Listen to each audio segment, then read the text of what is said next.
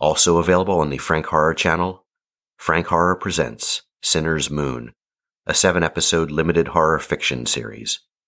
Suitable for mature audiences only. Listener discretion is advised. Okay, March 19th, 2022. I don't hear anything through these headphones at all. So, do you have a part you want me to read versus you? Yeah, let me let me help him with the It's setup. and then- recording because I see wave file, but Is, is it responding when I tap the? hold on. Do it again. No, it's coming through the. That's where I'm hearing it. It's coming out of the. Plug into here if you can. Do you have the right jack for that? Yeah.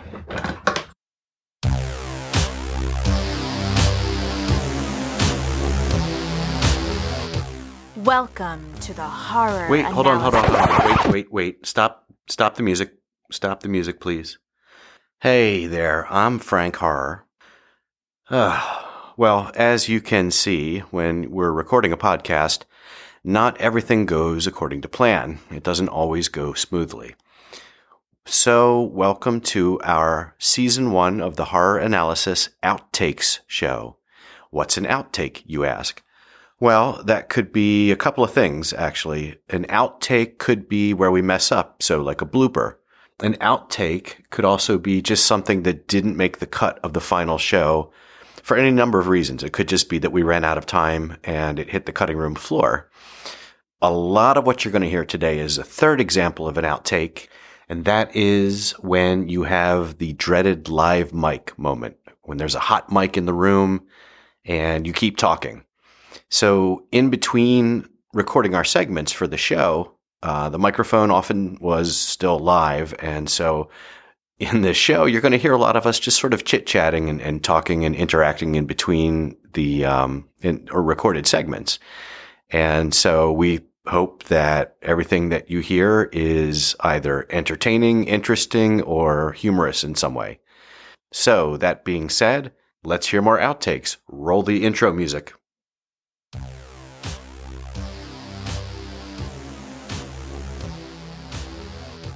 Welcome to the Horror Analysis, a podcast that takes a psychological deep dive into all things horror and macabre. Here are your hosts Frank Horror, writer, director, filmmaker, and podcaster with a background in counseling psychology, and Dr. Elliott Rotman a clinical psychologist with a background in acting and the arts.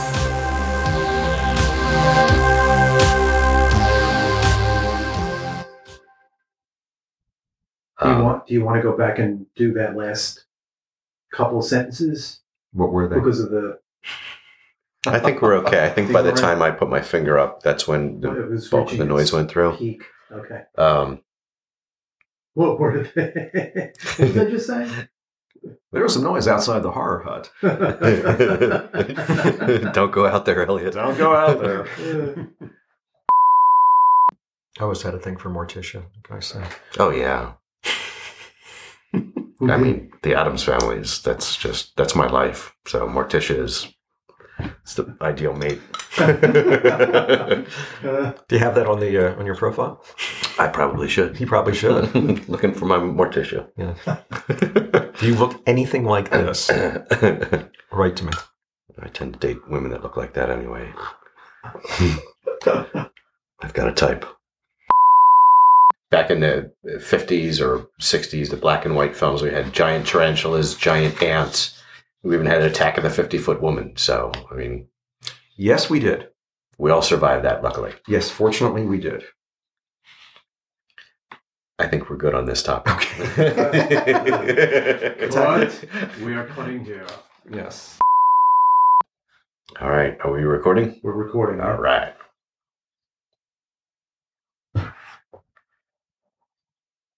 So, monsters. Monster. Sh- uh, the. Blah. Takes a drink. we need whiskey for these. One time we will. We will. We'll record at night. Yeah, I was going to say not before lunch. Yeah.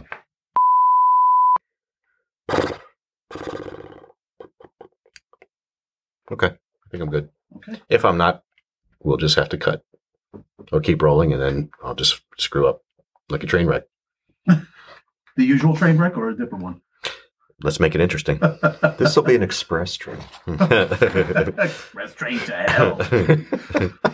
One of my favorite lines from some movie, there was a guy who, eh, it was a comedy, and the guy is going, he was Italian, going, My wife, she comes like an express train. it sounds like something from uh, Johnny Dangerously. Something, yeah, along those lines. like an express train. I do Oh, want to say one more thing. Um, this has nothing to do with psychological horror, but it this story occurred to me, and we're talking about Yeah. body horror. Mhm. And this is just not that it was horror so much, but um, it just popped in my head when I was little. There, when my mom returned to work, there was uh, someone else in the neighborhood who she had kids, and so she babysat me during the day. And I remember this is one of my earliest memories. Maybe this is why I'm into horror. Um, I was there, uh, you know, hanging out in their house, and her husband. I was interacting with him, and I remember him. Uh, I don't know what he was saying, what he was doing, but he he took his teeth out in front of me, and he held them out, and I got to see you know both sets, upper and lower, Mhm. and he put them back in. He'd take them out and show them to me and put them back in. And, and I would reach into my mouth and I was so frustrated. I couldn't, I'm like, why can you get your teeth out? But I can, I couldn't pull mine out and I couldn't understand why. So again, it wasn't body horror, but it was more like body frustration at the, at the moment. Now I'm actually relieved my teeth stay where they are, but it made me think of it. Yeah, but it's like he was doing something that was odd. I mean, most of us can't take out our teeth. hmm You know? Absolutely. But if he did that and the teeth independently started to come towards you, like on the floor, maybe. That's, yeah. Thanks for that. I'll have some nightmare, nightmares tonight about that. Okay, just little ankle ankle biters. My sister in law's uh, father had uh, amputated leg below the knee. And when I was 10, we went over and saw him for the first time that I met him. And he saw that I was like staring at his leg. And he's like, Do you want to see this? And, you know, being a 10 year old boy, you're like, Yeah. He goes and takes off this, the prosthetic leg and shows me the way that they closed it up surgically. And mm-hmm. I was just, I must have just stared at it for 20 seconds. He's like, Yeah, it doesn't hurt anymore, but they had to close it up after I had a disease or something like that. And I had to, you know, he explained the whole process to me, so which greatly humanized this dehumanizing procedure that someone would have to go through because you don't imagine at the age of 10 that anybody would ever want to lose a limb voluntarily Sure. So, And that's when you're young. That's the novelty because you're not used to seeing these things. They're outside of the norm of what you understand. right. And so they're fascinating. Yeah. All right. Let's get some lunch. Okay, what are you guys up for? God damn it. That's how that clip is going to start. With no context. It's just still doing it. God damn It's it. just you say, God damn it. Um, which I didn't know about piranhas is that if you're in the water with them and you're not bleeding, they're not. alone. They leave you alone. Yeah. yeah. I mean, I remember piranhas. You mentioned in, in the aquarium. There used to be a. Um, what was the aquarium up here? Mar- uh, Martin's Aquarium. Martin's. There was a Martin's down at on Ogons Avenue. You know, I remember it from when I was a kid, and they had a tank full of piranhas there. And it was like, ooh, they're scary. You see the teeth, but it's the teeth that make it scary because that goes to, you know, like body integrity. It's the thing that that's scary about it. Otherwise, it's a fish. So growing up, uh, I actually I think I got them at Martin's. I had two piranha. Oh, did you? and they were you know i i wouldn't put my hands in the tank I, granted you know you're probably safe if you're not bleeding in in a body of natural body of water with piranha Right. but i would put hot dogs on a string pieces of a hot dog on a string and kind of fish them through the tank and they would chase after it and get it um, probably thinking it's a fish or something or a, Yeah. a food item.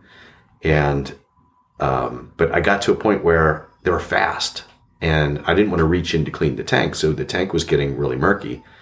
so I got one of those snails to put in and kind of just, they crawl along the aquarium and they clean the aquarium Oh, because they're eating all the sludge and the slime off the sides. I thought that's my solution. If I can't catch the piranhas and I don't want to reach in there, I'll get a, a snail. So sure enough, they ate the snail. that'll show you. Um, there was one point though where I went away with my family um, for on vacation somewhere, and so I had my friend in the neighborhood come over and feed the piranhas while I was gone, and we had to have a net on top of the tank because they would jump, and so if they jumped, they'd hit the net and fall back in. so when we fed them, um, I would move that net aside, and sometimes I would just take a pinch of fish flakes and throw it in. And as long as the fish flakes were moving because of the filter, they would eat those. And so they it had to be moving was the, Oh, the thing with the piranha.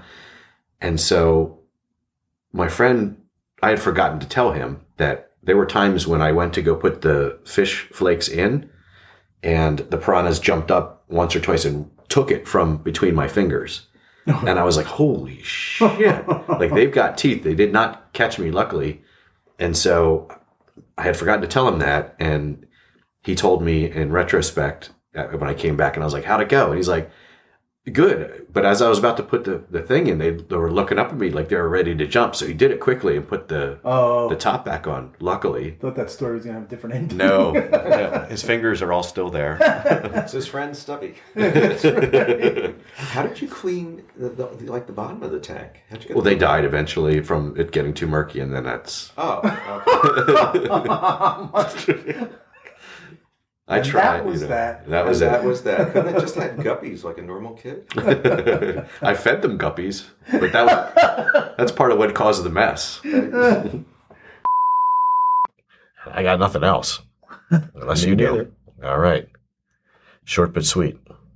All right, we could do a song if you'd like. Yeah.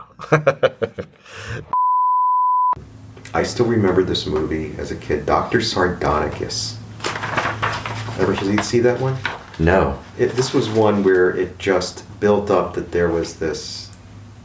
Uh, he was a doctor, and I forget, and he I think he was evil.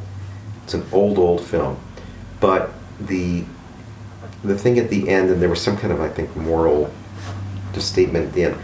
Uh, they they dig him up, and he has this sardonic grin. That's where the name comes from.